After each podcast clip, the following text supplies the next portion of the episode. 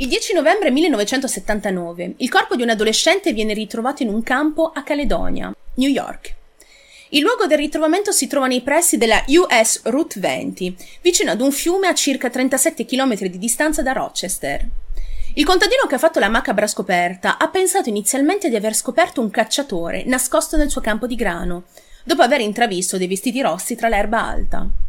Tuttavia, è solo quando si avvicina alla sagoma che si rende effettivamente conto che in realtà si trattava del corpo di un adolescente senza vita, che indossava una giacca di color rosso vivo. Dopo aver fatto la scoperta, chiama immediatamente la polizia per segnalare il ritrovamento. La ragazza è completamente vestita e non ci sono prove evidenti di violenza sessuale. La giovane però era stata colpita due volte. Un primo proiettile l'ha colpita alla schiena e il secondo sopra l'occhio destro. Gli investigatori fin da subito pensano che la vittima fosse stata colta di sorpresa e che non sapeva minimamente che la persona dietro di lei aveva deciso di eliminarla. La causa della morte è dovuta ad una grave emorragia causata proprio da queste due ferite d'arma da fuoco.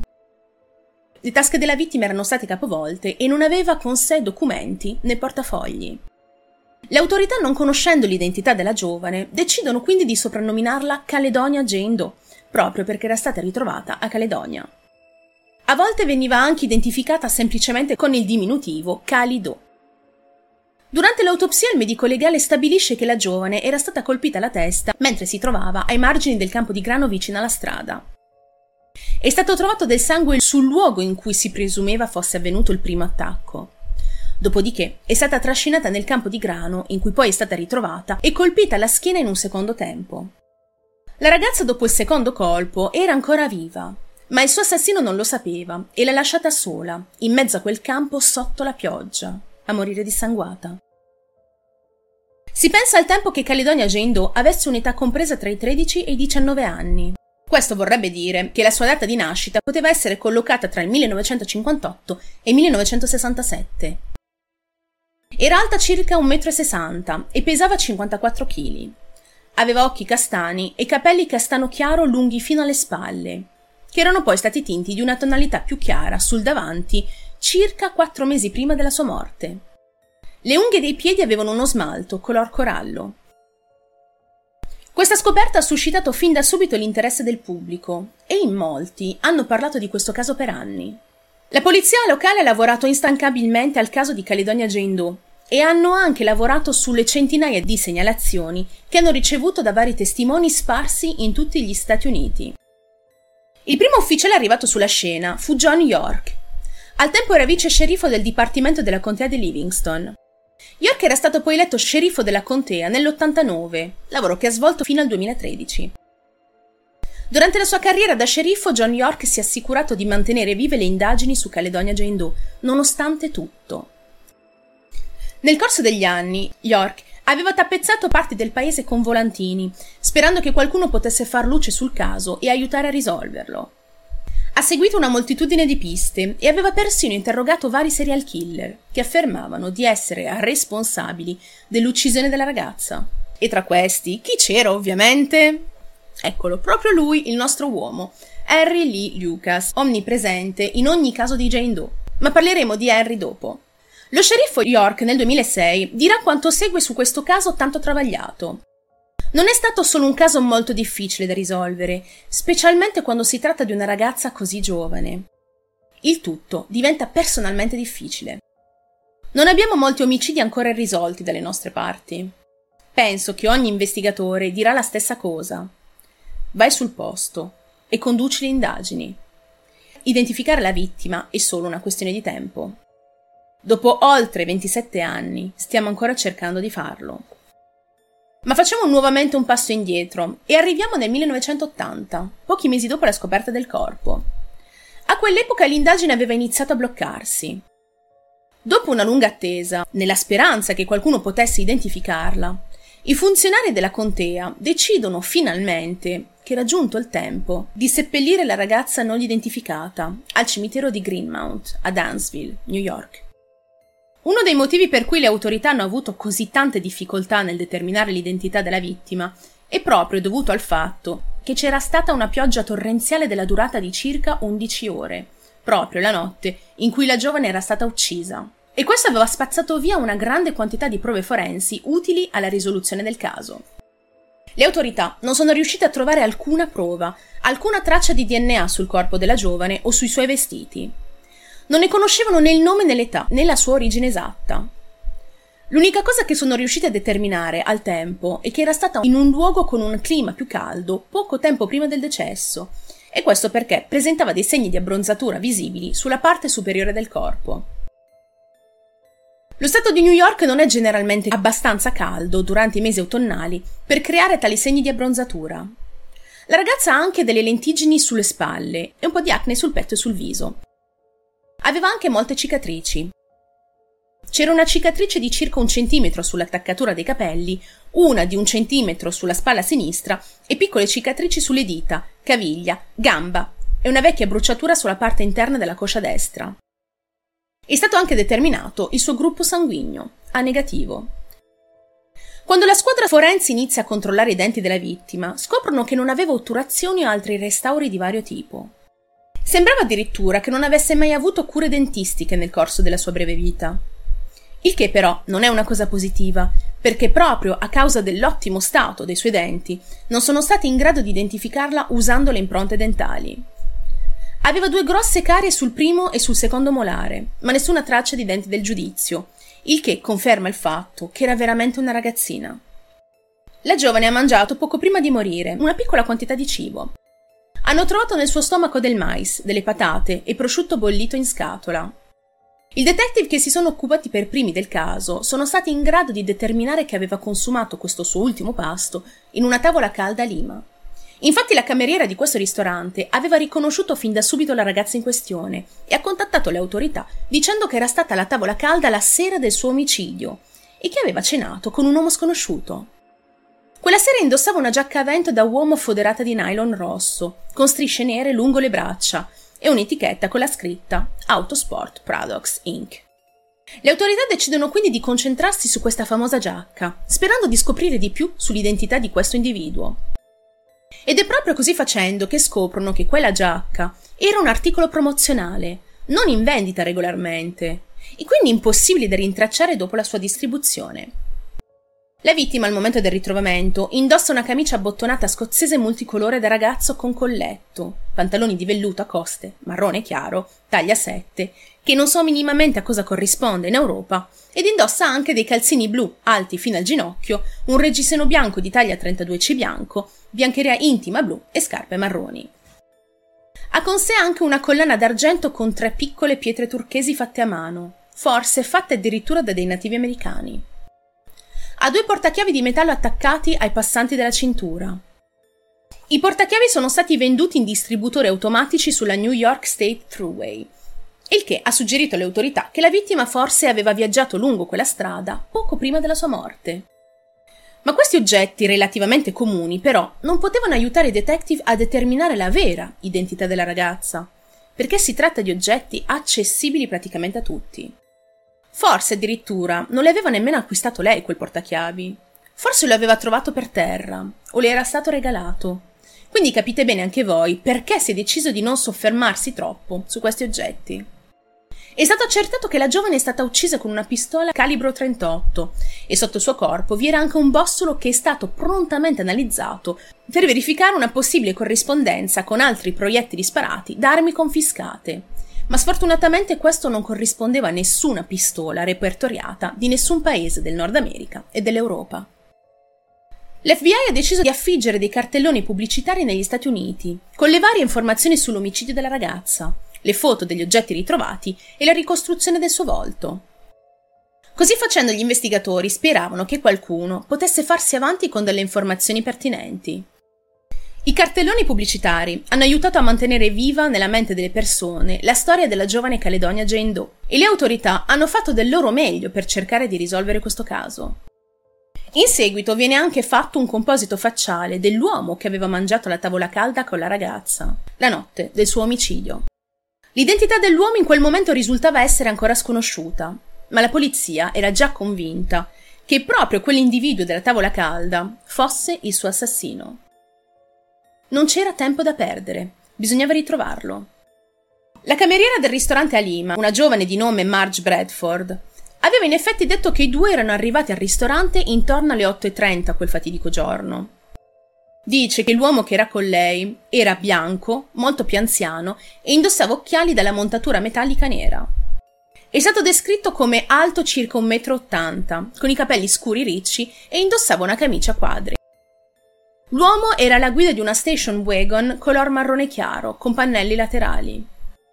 Ma chi offrirebbe mai la cena a qualcuno per poi ucciderlo letteralmente 45 minuti dopo e gettarlo in un campo di grano? Anche altri testimoni, dei camionisti in particolare, hanno chiamato la polizia per riferire di aver già visto la ragazza in questione in precedenza. Un camionista dice inoltre di averla vista alla fermata dei camion la notte in cui è stata uccisa e che la ragazza gli avrebbe detto che stava cercando di arrivare a Boston. I resti della Caledonia Jane Doe sono stati riesumati nel 2005 in modo che le autorità potessero indagare ulteriormente sul suo caso, poiché il tempo era passato e nuove erano le tecnologie. Quando il corpo è stato riesumato, i suoi denti sono stati inviati in un laboratorio specifico per effettuare un'analisi isotopica mineralogica e forense. Proprio grazie a queste analisi è stato possibile stabilire che i suoi denti avevano una composizione molto specifica, molto simile a quella di individui che consumano l'acqua minerale potabile regionale del Nord America. Ulteriori analisi hanno anche indicato che probabilmente era cresciuta nella regione meridionale o sud-occidentale degli Stati Uniti. Sono stati in grado di estrarre con successo del DNA dai suoi resti, che speravano potessero aiutare a identificarla.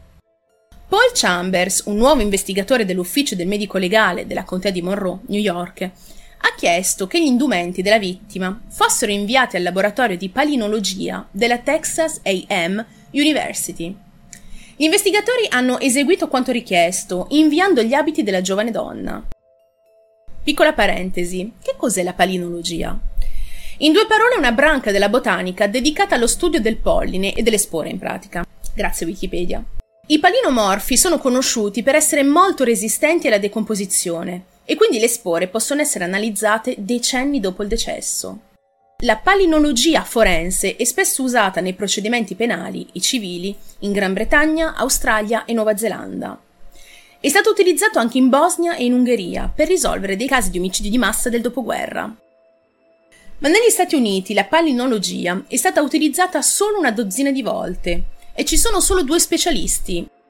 Gli investigatori sono stati in grado di determinare, proprio grazie a queste nuove tecniche, che Cali Doe era stata, prima della sua morte, forse in Florida, California meridionale, Arizona o Messico settentrionale.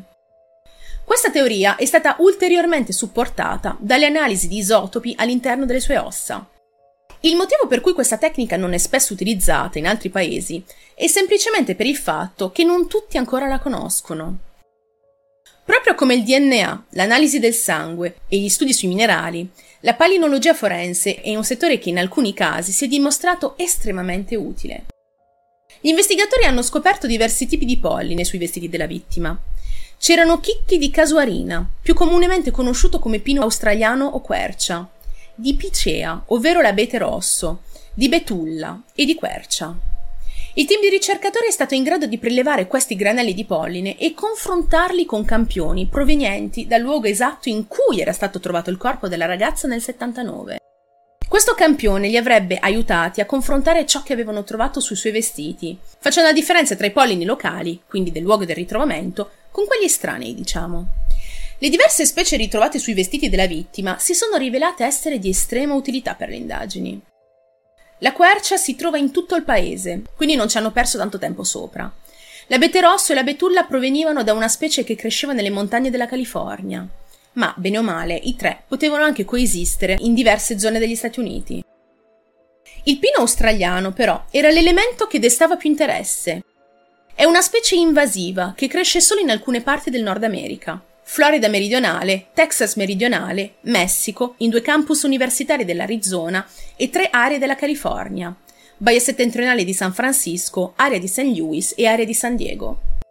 Il pino australiano non è una specie in grado di sopravvivere nelle stagioni autunnali o invernali di New York.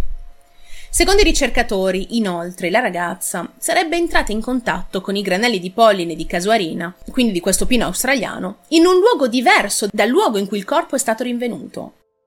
Secondo loro, la migliore corrispondenza geografica per questi granelli di polline sarebbe l'area della California meridionale, in particolare l'area di San Diego.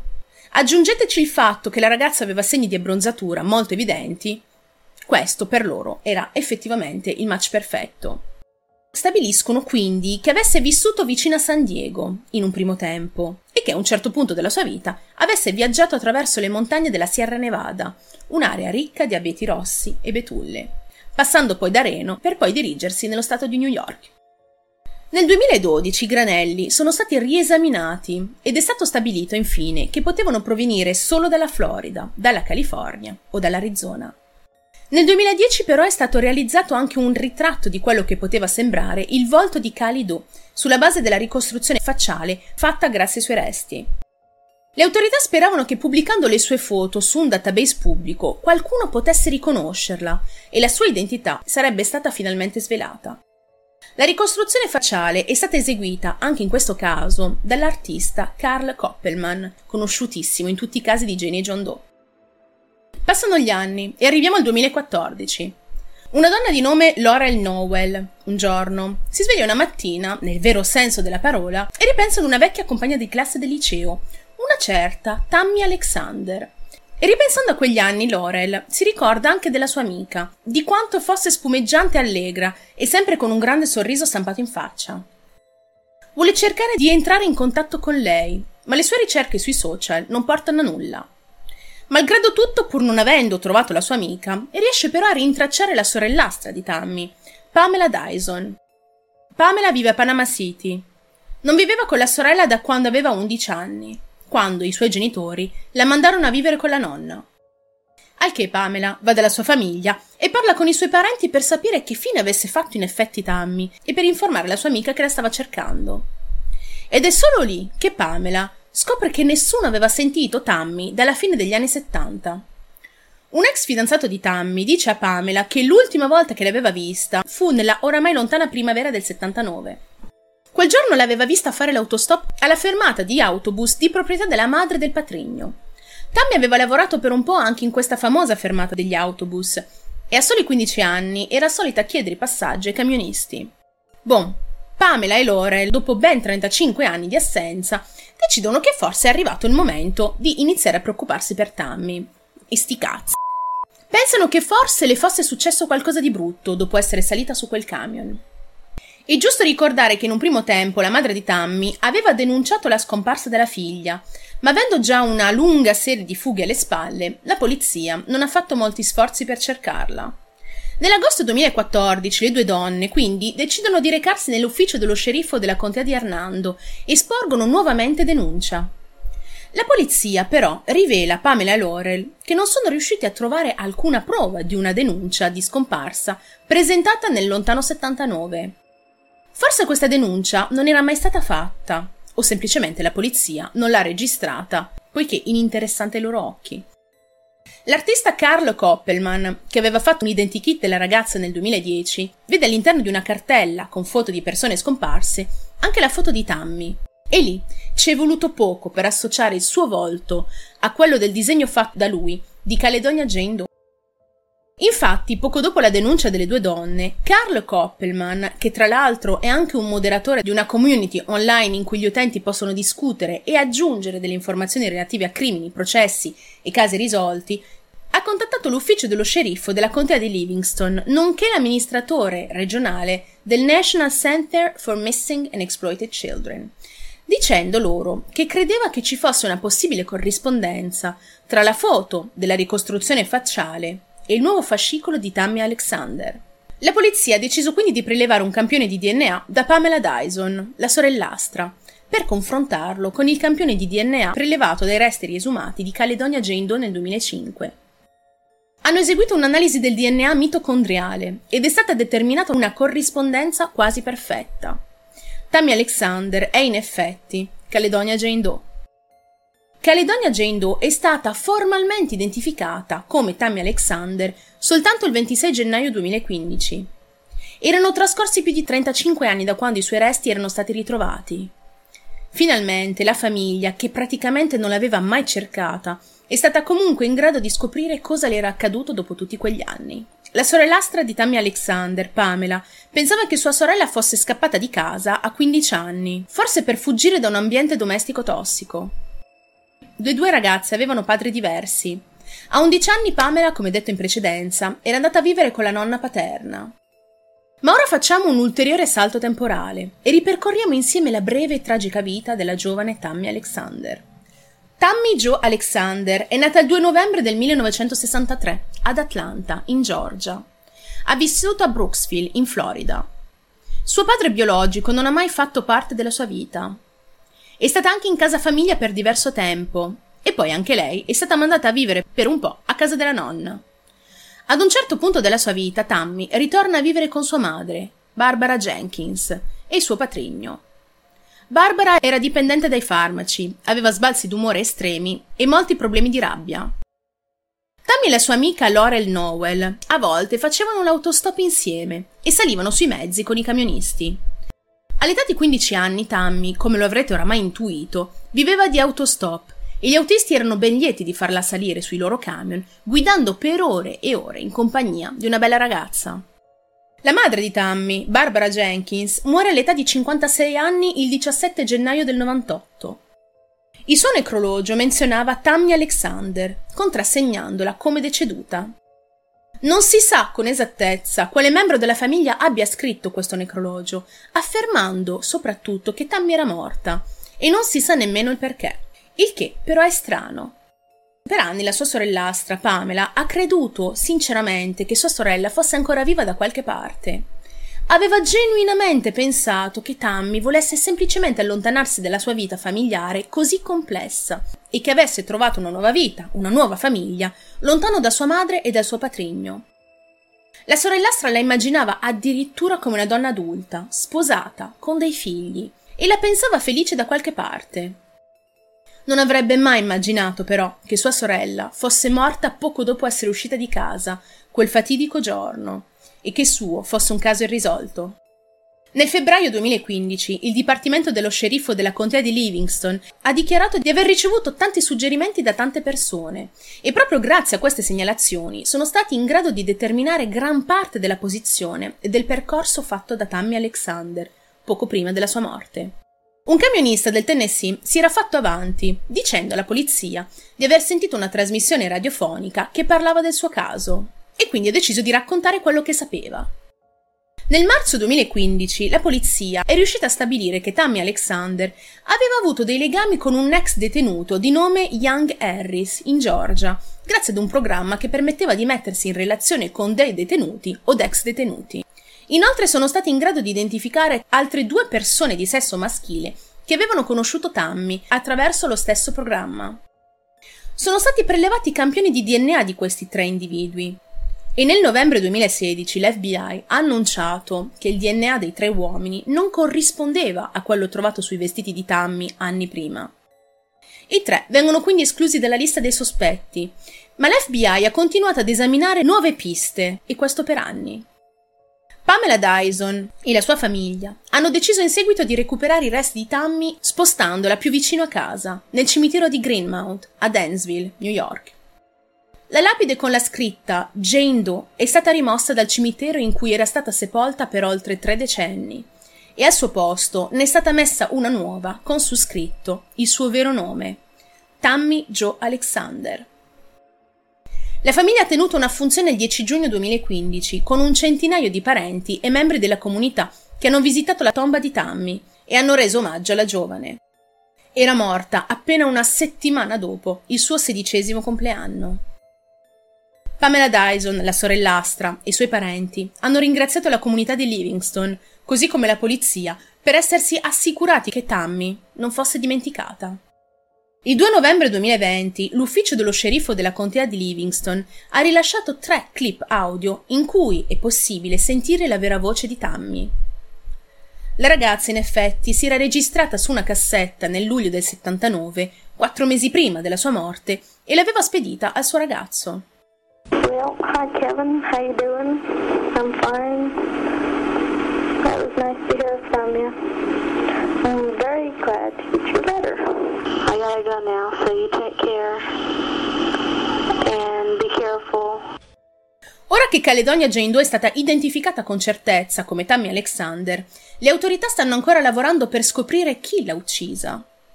L'ex sceriffo, York, ha affermato di aver indagato su circa 10.000 individui. Anche lo show televisivo America's Most Wanted ha raccontato la storia della giovane vittima così come Prime Suspect, USA Today e altri programmi tv.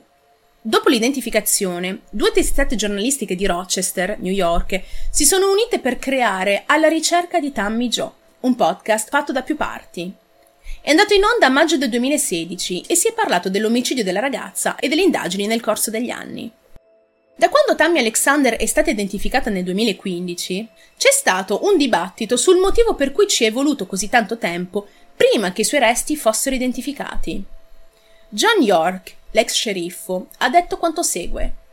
Questo caso avrebbe potuto essere risolto molto tempo fa, se avesse avuto un genitore, se avesse avuto una famiglia a cui importava abbastanza di lei da voler persino denunciarne la scomparsa. La madre e il patrigno di Tammy hanno affermato, nel corso degli anni, che avevano sporto in effetti denuncia nel 79, ma questa denuncia apparentemente non è mai stata ritrovata dai poliziotti. La madre di Tammy ha sempre affermato alla famiglia, nel corso degli anni, che aveva effettivamente sporto denuncia per la scomparsa della figlia, ma come detto in precedenza, questa denuncia non è mai stata ritrovata. La sorellastra però ricorda che gli agenti un giorno erano in effetti andati a casa sua prendendo dei capelli da una delle spazzole di Tammy per usarle per un confronto del DNA, ma dopodiché erano scomparsi. Durante le riunioni di famiglia, la madre e il patrigno di Tammy parlavano spesso dell'adolescente. Pamela ha detto che si fidava di sua madre e del patrigno e quando le è stato detto che avevano denunciato la scomparsa e che avrebbero tenuto informati tutti i membri della famiglia, lei ci ha creduto e non ha mai pensato di ficcare ulteriormente il naso nella vicenda perché aveva il presentimento che tutto fosse sotto controllo e gestito dalla madre e dal patrigno. Ma in realtà così non era. In un primo tempo si è pensato che i documenti cartacei fossero stati tutti distrutti e che vi fossero solo i documenti elettronici disponibili. Questo forse poteva spiegare l'assenza di quella denuncia. Ma i portavoce dell'ufficio dello sceriffo della contea di Livingston e di Hernando hanno affermato chiaramente che non è mai stata presentata una denuncia per la scomparsa di Tammy Alexander, perché i documenti cartacei non sarebbero mai stati eliminati e gettati via così, anzi avrebbero scannerizzato il tutto inserendo i documenti anche in formato elettronico. Semplicemente quel documento non è mai esistito. La famiglia di Tammy Alexander voleva che il pubblico sapesse che l'avevano cercata per anni, nonostante avessero risorse limitate all'epoca. Non avevano telefoni cellulari o internet ed erano costretti a fare affidamento sugli elenchi telefonici e a chiedere alle persone del posto per cercare di scoprire se qualcuno sapeva dove fosse andata Tammy. Hailey Pitt, una cugina di Tammy, ha provato a cercarla su internet negli anni 2000. Non ha mai trovato traccia della cugina e credeva addirittura che Tammy avesse cambiato il suo nome nel tentativo di non essere trovata dalla famiglia. Un po' come per il caso di Crystal Hug, di cui vi ho parlato qualche settimana fa. Trovate il link qui sopra. Ma arriviamo a lui, il nostro uomo, l'uomo che ha rivendicato gli omicidi di tutto e tutti nei secoli dei secoli. Nel 1984 il serial killer Henry Lee Lucas ha confessato anche questo omicidio, dicendo di essere lui il responsabile della morte di Caledonia Jane Doe. All'inizio la polizia è entusiasta da questa cosa, del fatto che Lucas stesse confessando questo e altri crimini. Così facendo chiudono vecchi casi, classificandoli come risolti. Ma chi segue i casi di Jane e John Doe da tempo sa che Henry Lucas è un volpone e anche la polizia non scherza. Con il passare del tempo, infatti, la polizia si accorge di questa cosa. E ad una certa hanno iniziato anche loro a dubitare del numero di casi che Lucas aveva confessato, pensando che si trattasse soltanto di un mitomane. In realtà, quello che capitava molto spesso durante gli interrogatori è che a Lucas venivano fatte delle domande su dei casi non risolti, mostrandogli allo stesso tempo delle foto della scena del crimine o dei corpi, o rivelando addirittura delle informazioni mai rivelate al pubblico, tutte informazioni che Lucas poi utilizzava nelle sue confessioni per provare che ne conosceva i dettagli e che era stato lui in effetti a commettere quel crimine. Inoltre ci sono stati testimoni che si sono fatti avanti nel corso degli anni, affermando che sapevano esattamente dove si trovava Lucas durante alcuni degli omicidi da lui confessati. ed era fisicamente impossibile per l'uomo trovarsi in contemporanea sui luoghi del delitto e nel posto in cui in effetti si trovava. Anche se aveva confessato l'omicidio di Caledonia Jane Doe, la polizia è scettica e decide di lasciar perdere la pista Lucas. Ciao Harry, al prossimo caso. Un'altra teoria che si è fatta avanti nel corso degli anni è quella che vede un certo Christopher Wilder come possibile responsabile dell'omicidio di Tammy Alexander. Wilder, originario dell'Australia, aveva rapito e ucciso almeno una dozzina di ragazze all'inizio degli anni Ottanta. Ha iniziato in Florida, poi ha viaggiato attraverso diversi stati, come California, Nevada e New York. Attirava spesso ragazze sul suo camion con la falsa pretesa di offrire loro un contratto da modella. Nulla a che vedere col lavoro da camionista, ma andiamo avanti. Uno dei motivi per cui Wilder è stato considerato per un po' il presunto responsabile di questo crimine era la giacca che indossava. Christopher, in effetti, era stato un fotografo e pilota di auto da corsa. È altamente probabile che la famosa giacca autosport indossata da Tammy giù nel ristorante appartenesse a lui. Inoltre Christopher aveva già fatto più vittime nell'area della Florida e quello era proprio lo stato da cui proveniva Tammy Alexander. Christopher è stato poi ucciso dalla polizia il 13 aprile dell'84. Se Wilder è davvero il responsabile della morte di Caledonia Jane Doe, questo però non lo sapremo mai. È un vero peccato che Tammy Alexander non sia stata identificata prima e che la sua identità sia rimasta nascosta per così tanti decenni. Non è ancora noto se la denuncia originale fosse stata presentata o meno negli anni 70 dalla famiglia. Forse il Dipartimento di Polizia aveva semplicemente deciso di non registrare la denuncia perché veniva da una famiglia problematica. O forse è proprio la madre a mentire e forse non ha mai denunciato effettivamente la sua scomparsa. Questo aspetto è ancora da chiarire. Ma è davvero triste che ci sia voluto così tanto tempo per identificarla e che il tutto si sia sbloccato dopo che una lampadina si fosse accesa, così all'improvviso, nella mente della sua amica del liceo. In più di trent'anni nessuno della sua famiglia ha realmente pensato a lei e nessuno ha mai fatto nulla per ritrovarla. Almeno non in modo concreto. È un po' come se Tammy fosse apparsa in sogno a questa sua amica, quasi come se stanca di essere stata dimenticata da tutti, avesse lanciato un ultimo grido di aiuto affinché la sua storia venisse a galla. Tammy Alexander è stata finalmente identificata. Tuttavia, il suo assassino non è mai stato arrestato ed oggi non si conosce ancora il motivo di questo atroce crimine. Perché Tammy è stata uccisa? È passato così tanto tempo da quando il tutto è accaduto, da quando Tammy, una ragazzina di 15 anni, è stata colpita alle spalle da un uomo adulto e lasciata lì, morire di freddo, in un campo sotto la pioggia. Forse il suo assassino è già morto, o forse ancora là fuori. Chissà se questo è un crimine isolato o se ha commesso altri crimini. Ad oggi il caso di Tammy Jo Alexander, conosciuta per oltre tre decenni come Caledonia Jane Doe, rimane ancora un caso non risolto.